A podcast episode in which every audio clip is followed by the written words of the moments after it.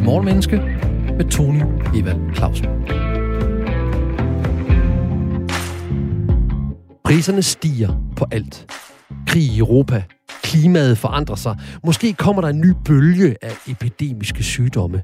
Alt det overstående starter mange følelser, der kunne hedde ting som usikkerhed, hedde ting som krise, hedde ting som utryghed. Og programmet, du lytter til, hedder Morgen Menneske. Programmets ambitiøse mål er at blive klogere på menneskers psykologi og adfærd med udgangspunkt i noget, der er sket i 2022. Vi har 25 minutter alle hverdage hele sommeren. 25 minutter til at udfordre antagelser, bekræfte fakta, belyse menneskets lyse afkroge og mørke kringelkroge.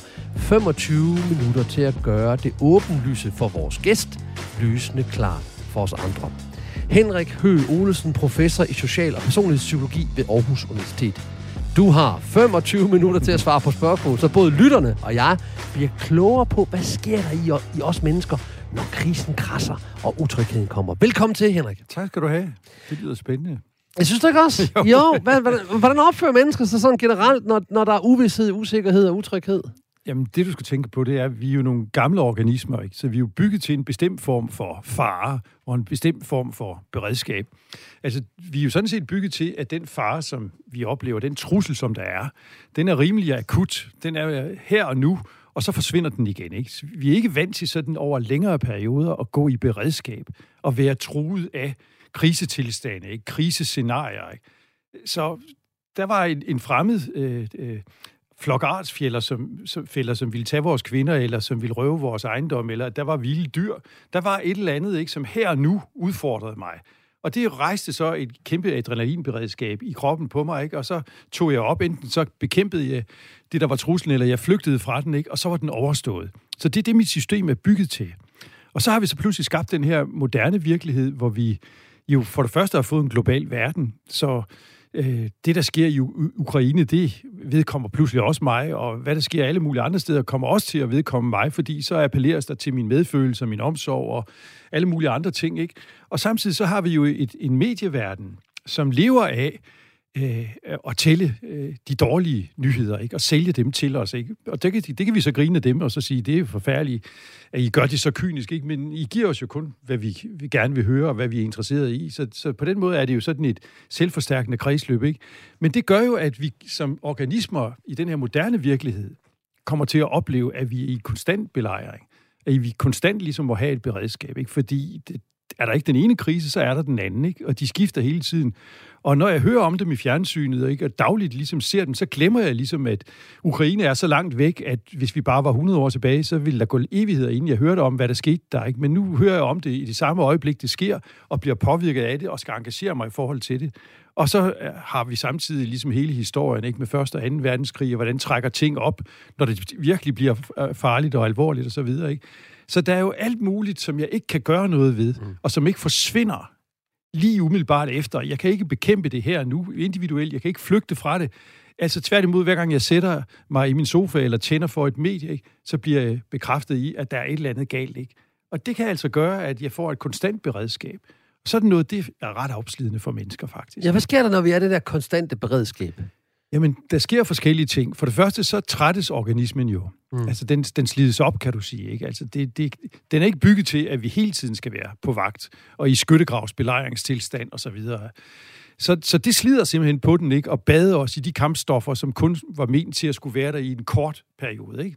Og samtidig så... Når du siger kampstoffer, du mener de, de, de, ja, de, de signal, signalstoffer, der er i, den kemi, der er i kroppen, der ligesom os kemi, klar til skal gøres, adrenalin og sådan ja, ting. alt det der, vi skal, som gør, at vi kan løbe stærkere og slå hårdere og hurtigere og reagere på alle måder og være alle sanser tændte og sådan noget. Check. Altså hele det beredskab der, ikke? Altså det, det bliver jo noget, som kører konstant, ikke? Og det tapper jo organismen. Du kan sige, at det, der var sådan en, en, en akut her og nu krise, det bliver til en, en permanent stressbelastning.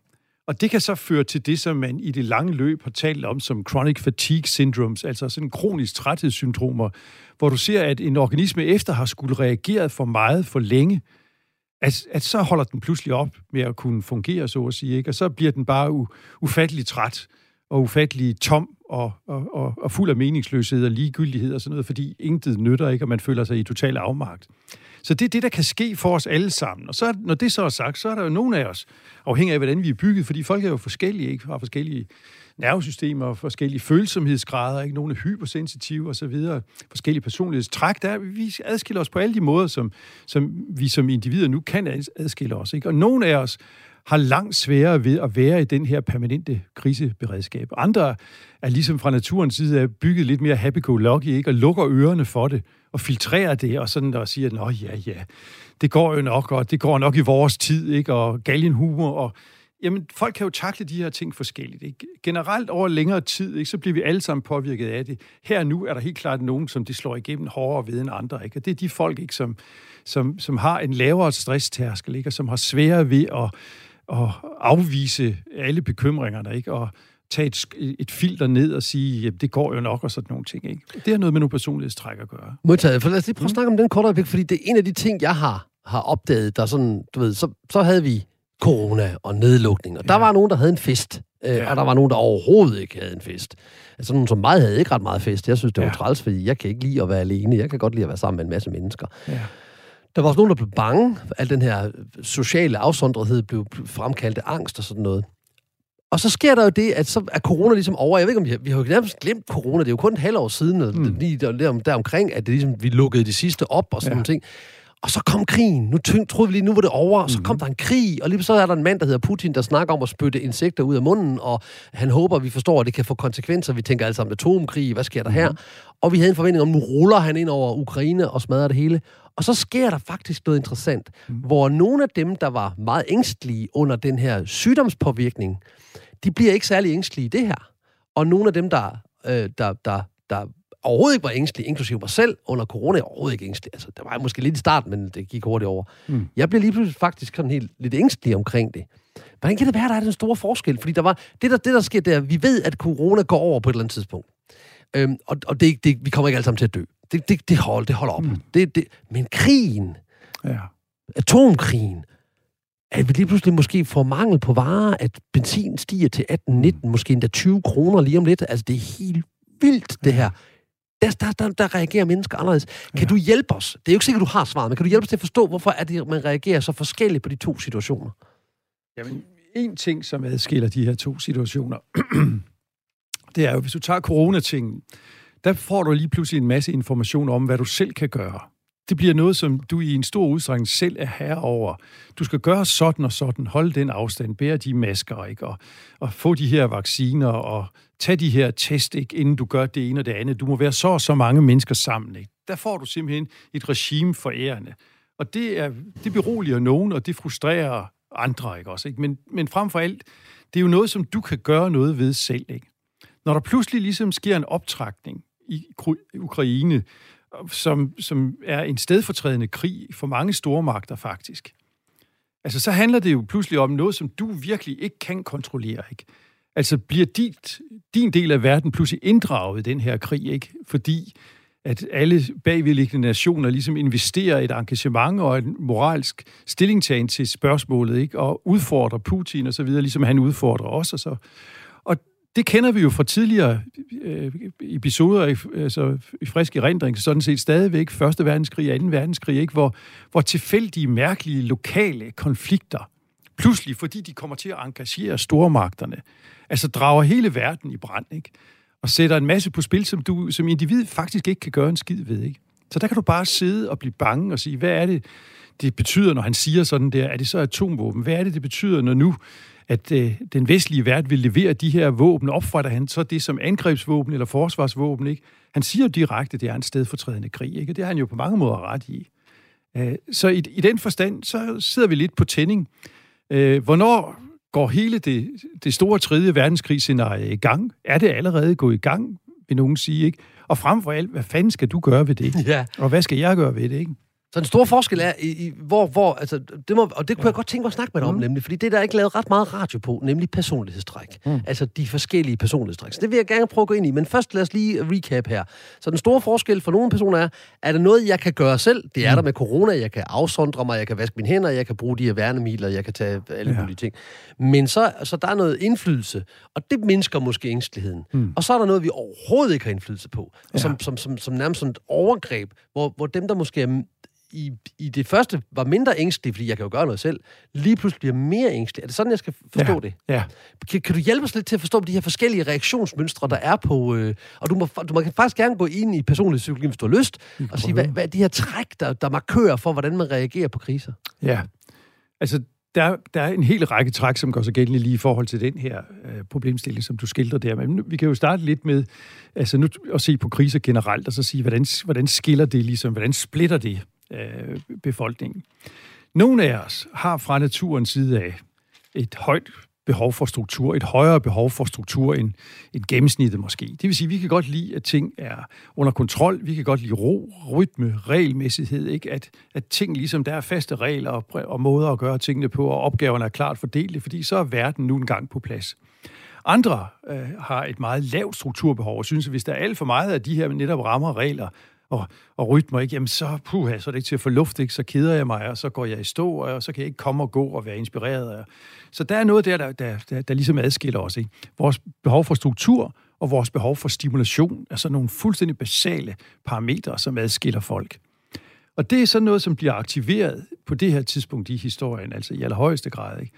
De af os, som, som havde et højt stimulationsbehov, under coronaen for eksempel, ikke ville føle sig begrænset af alle de her regler, fordi det går jo nok, og herre Gud, hvor farligt er det altså. Vi skal alle sammen Ja, dø. det, det er jo bare en almindelig influenza, Ja. ja. sådan, med, som, som er lidt mere alvorlig for nogle ganske særlige svage nogen. Altså du ved, altså folk kunne synes, at det var den pris, man betalte for at få begrænset og struktureret sin hverdag, den var alt for høj i forhold til det, man, man, man risikerede og sparede. Ikke? Sådan ser det ud, hvis du er stimulationssøgende, hvis du har et lavt strukturbehov.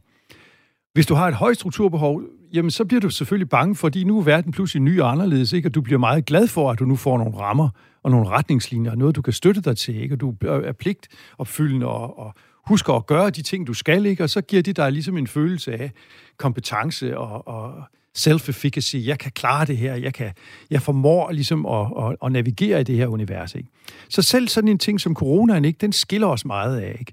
Altså de, som har et højt stimulationsbehov og lavt strukturbehov, de bliver frustreret over alt det, de ikke må, og alt det, de ikke kan, og hvem skal, hvorfor skal folk bestemme det over dem? Og de andre altså, bliver provokeret af, at, at, at, de første står alt for tæt på dem i køen nede i Føtex, ikke fordi de er travlt og skal ud og sådan noget, og kan de da ikke, har de da ikke hørt, hvad de siger i fjernsynet, ikke? og er du fuldstændig ligeglad med mig, og sådan nogle ting. Ikke?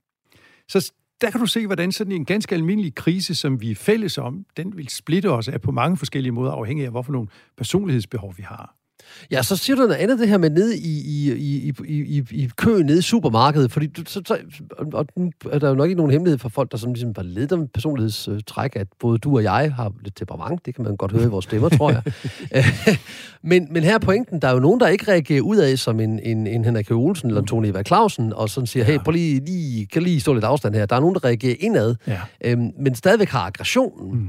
Og, og, og, og hvad, så hvis man reagerer indad, og man stadigvæk har aggression, hvad, sker der så? Altså, jeg reagerer indad, og jeg bliver vred over, at jeg ikke kan gøre noget ved Ukraine, jeg kan ikke gøre noget ved de stigende priser, men jeg fortæller det ikke til nogen, fordi jeg har ikke det her behov for at komme ud af det. Hvad sker der med dem? Jamen, den der form for, at du vender en aggression indad, det bliver jo i sidste ende til en belastning af din fysiske organisme. Fordi aggressionen, i det øjeblik, du har den, den aktiverer jo de sædvanlige kampstoffer. Ikke? Du bader jo dig selv ikke i kemi, som følge af, at du nu går her super anspændt over et eller andet, og vred over et eller andet, som du så ikke får luft for. Ikke?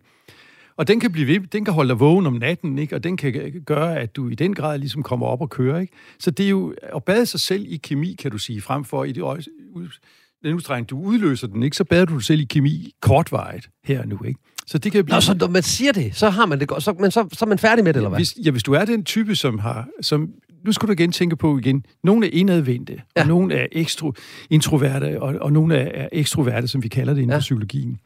Og de introverte vil jo, øh, de vil jo også sådan have det sådan under coronaen, at de sådan set synes, at det var rart nok, at der ikke var så meget boss, at vi ikke skulle være så mange mennesker sammen og sådan noget. Ikke? Det var jo ligesom noget, der passede dem fint og sådan noget. Ikke? Så, så sådan nogle parametre går jo også ind. Ikke? Og hvis du er ekstrovert, ikke? Jamen, så vil du savne simpelthen alle de her ting. Ikke? Og du vil også have brug for at fortælle andre, hvordan du har det og sådan noget. Er du introvert, har du måske mindre brug for at fortælle andre. Ikke? Så du skal også have den der, dit, dit aggressionsberedskab skal ligesom også ind og filtreres igennem af, hvorfor en type er du? Introvert, ekstrovert og så videre, ikke? Udover de andre ting, vi snakkede om, højt strukturbehov, lavt strukturbehov. Så det bliver jo mere komplekst, jo mere vi ligesom går ind, men, men det gør jo alligevel, at når vi har med et, et enkelt menneske at gøre, ikke? og vi kender grundlæggende dette menneskes temperamentstilbøjeligheder, prædispositioner, træk og sådan noget, så begynder vi godt at kunne forstå, hvorfor vedkommende handler. Vi begynder også at kunne hjælpe det med det, ikke? Men vi må bare forstå, at det, når vi snakker om det sådan i bred almindelighed, så kan vi dele det op på nogle hovedkategorier. Når vi går ind i det enkelte menneske, så er der selvfølgelig mange dimensioner, som vi må have i spil for at forstå, hvorfor lige netop du reagerer på den måde, som du gør. Og det er nemlig det, jeg synes, der er rigtig interessant, det er den her med, at, at, at, at øh, i Danmark er der sådan en bestemt type, kalde personlighedspsykologi, som vi så kan stille spørgsmålstegn ved, hedder disken, eller, eller de her sådan Jungs øh, typologier, hvor man er udadvendt eller indadvendt, og hvor man er faktorienteret eller følelsesorienteret. Og det er bare en ret god forklaringsmodel, derfor vil jeg gerne have dig mm. til, det er simpelthen mit lille korstog, ikke imod ja. disken, men imod den simplificering, ja. at, det, at, at der er nogle andre træk, der, der påvirker os. Du var også inde på, øhm, i forhold til lang og kort tid, at og kort tid, det er vi egentlig lavet til, fordi det, det antager vi, at det, man har, man, vi altid har arbejdet med igennem mm-hmm. hele vores evolution. Det er en god idé at flytte sig, hvis der kommer en slange, eller hvis der ja. kommer ild, eller hvis der kommer fjender. Det er en god idé at have det her alarmberedskab. Så har du den her flugt, eller angreb, eller frys, alt efter mm-hmm. hvad, hvad, hvad, hvad man nu er disponeret til. Mm-hmm. Over lang tid, så kommer der den her træthed, du snakkede om, men organismen bliver overbelastet, din fysik bliver overbelastet, din mentale tilstand bliver overbelastet. Og nu, nu og der grund til at spørge på den her måde, den her permanente stresstilstand, og du åbnede måske en lille smule op for det, så fordi jeg ved, du vil sige det, mm-hmm. eller du sandsynligvis tænker det, at i slutningen af den her meget permanente psykiske, fysiske stresstilstand, der kan der være sådan en depressionstilstand, mm-hmm. sådan en passivitet, øh, inaktivitet, apati, apati, hvor man bare ikke rigtig ja. kan gøre noget. Er det, er det, jeg ved ikke, om du sagde det, men det, det, det er nok inden, er det ikke det? Det er inden på det. Yes. Også det, man kalder learned helplessness at du ligesom har lært, at det nytter sgu ikke noget. Altså, du har gjort det ene og det andet, ikke? Og du har slået og, og kæmpet for dig og så videre, og du sidder i den samme superdag, så der er ikke sket noget alligevel. Så det er jo det, det der sker, når du får enden af en, en udbrændthed og får enden af et kronisk træthedssyndrom. Ikke? Altså, jamen, så kommer man til at opgive. Ikke? Man synes ikke, det nytter at prøve. Og det er ligesom en form for indlært hjælpeløshed, ikke? som så kommer ind. Ikke? Og den bliver til en, en mere vedvarende håbløshed eller om du vil depression, ikke? Altså, så, så kan det også være lige meget, og så giver man lidt op. Ikke? Så det er den yderste konsekvens af sådan en proces som den her. Ikke? Det er sidste stadie, kan du sige. Og hvad kan vi gøre ved den? Hvis der nu er nogen, der sidder og lytter her, som siger, det kan da egentlig godt være, at jeg har indlært øh, hjælpeløshed. Jeg synes i hvert fald, det er mega træls. Ikke? Også ja. først corona, og så, og så over flere omgange altså, jeg bliver træt. Ikke? Ja. Og så, så troede vi, nu skulle der være arbejdsløshed. Det var der så ikke alligevel. Nu fik vi så nok at lave, og nu, nu, nu kan vi ikke få nok kollegaer. Vi har alt for travlt på arbejde, og nu er det endelig over det her corona, og så kommer der krig, og lige pludselig koster... så, jeg synes ikke, det gjorde noget. Jeg boede 50 km fra min arbejdsplads, fordi jeg, det kunne jeg bare køre, men lige pludselig koster det jo altså næsten det samme at køre derhen og tilbage igen, som jeg får i løn den dag. Altså, der, der, der sker rigtig meget. Så har jeg oplevet sådan en træthed, hvor ikke en, en indlært hjælp, men sådan en træthed over, hvad kan vi give af råd til dem, der siger, ej, nu må det gerne stoppe med alle de her kriser? Ja, Altså, nu, nu, nu vil jeg gerne, kan vi få fri et øjeblik? Er der nogen, der gider at trykke pause? Jamen, kan jeg få lov til at snakke med en voksen, der kan få det her til at holde? Kan vi, kan vi give medierne nogle, nogle andre måder, som de kan sælge deres nyheder til os på, end, ah. end, end skræk og, og for, jamen, der er jo mange steder, du ved, vi skal, vi skal trykke på den knap der, ikke? og du, du er en af knapperne, man kan trykke på, og den branche, som du repræsenterer. Men hvad skal den enkelte gøre? Jamen altså, hvis vi er kommet så langt, at vi er helt ude i den der totale håbløshedsstemning, ikke? altså den der sorte depression, så tror jeg ikke, at den enkelte rigtig kan, kan gøre noget der. Ikke? Der skal vi have professionel hjælp for at ligesom komme ud af det hul. Det vi kan gøre noget ved, det er at prøve ikke at havne i det, kan man sige. Så hver enkelt af os, som endnu ikke har, er nået til sidste trin i processen, der ikke.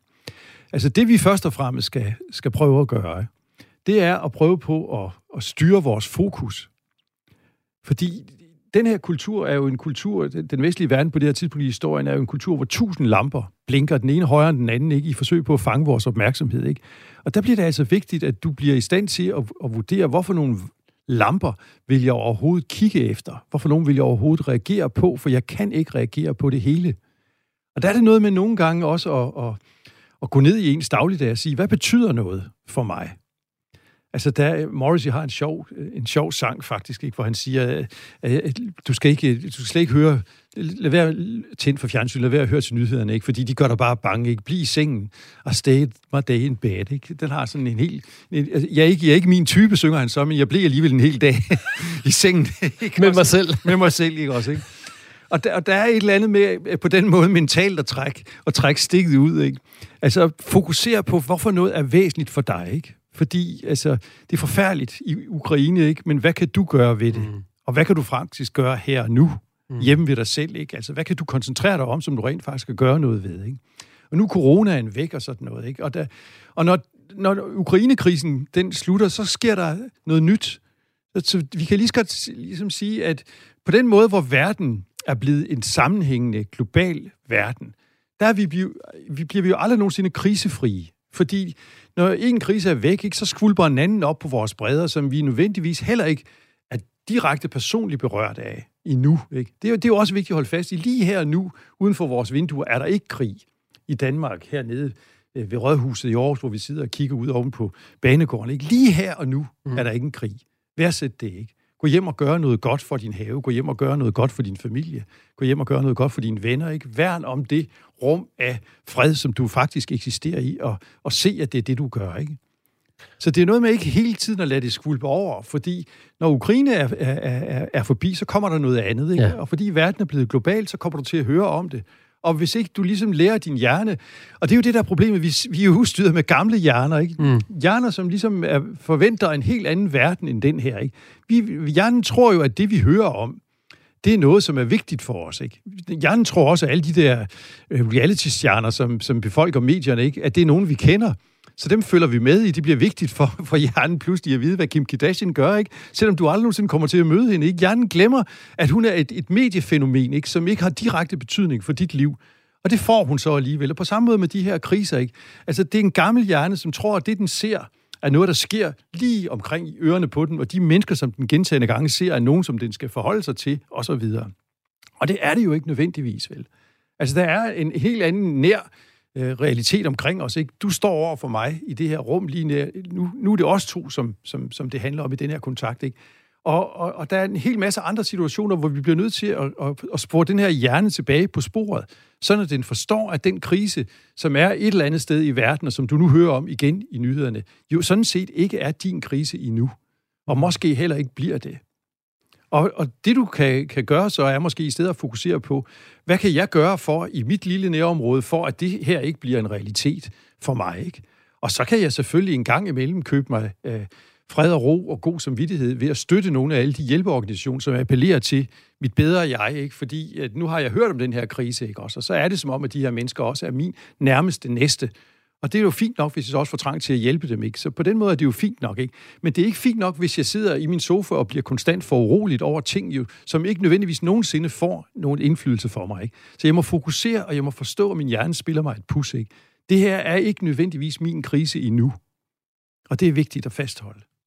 Wow. Okay. Tak skal du have, Erik. Og, og, og lad mig lige opsummere. Grundlæggende, så siger du, der er to stadier. Der er, når du ender i den her indlærte hjælpeløshed, mm. så bør du søge yeah. noget hjælp. Og der er jo et stigma på det her med at søge hjælp. Det ved vi begge to godt, der er. Altså, jeg går til psykolog er ikke det, man sådan, det er sådan typisk en måde at sige, jeg er meget syg på. Mm. Man kan ikke gå til psykolog, medmindre man er virkelig syg.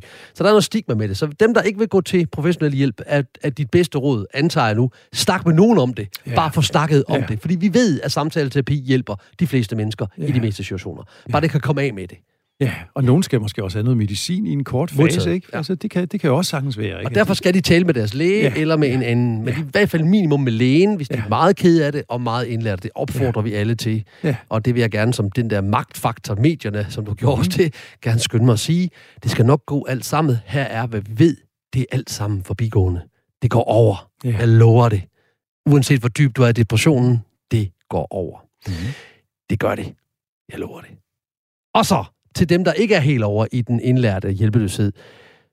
Fokus på opmærksomhed. Ja. Det er jo i virkeligheden sådan et, et nærmest buddhistisk sådan vær i nuet, vær ja. i øjeblikket. Øhm, hvad er lyden af en hånd, der klapper? Øh, du ved, altså de her meget sådan... Er det, ja. er, det, er det der, vi er hen, Henrik? Er det, er det godt for os, vores bevidsthed at sige, det er ikke min krise? Hvor, hvad, hvad, hvad sker der for mig lige nu? Ja, der er meget sund fornuft i, i, i zen-buddhisme og forskellige andre former for, for buddhistiske øh, filosofier og tankeformer. Det er der ingen tvivl om. Øh, fordi det handler meget om at få et fokus på, hvad er der rent faktisk her nu mm. i mit energi, mm. eller i mit energifelt, i mit liv, i mit område, i mit område, ikke? Og hvad kan jeg så gøre ved det, ikke? Og fokusere på det. Og således formidlet og forhåbentlig beriget gik vi på efterforskning. Hvad gør vi, når krisen krasser? I hvert fald i sindet. Henrik H. Olsen, professor i social og personlig psykologi ved Aarhus Universitet. Tusind tak, fordi du kom. Det var så lidt. Du kan få meget mere Morgenmenneske på den app, som Radio 4 har lavet kun til dig, eller der, hvor du henter dine podcasts. Programmet er produceret af Only Human Media. Jeg hedder Tone Eva Clausen. Og selvom jeg engang har haft krise over mit mellemnavn, så er planen at ved med at hedde det. Vi høres ved.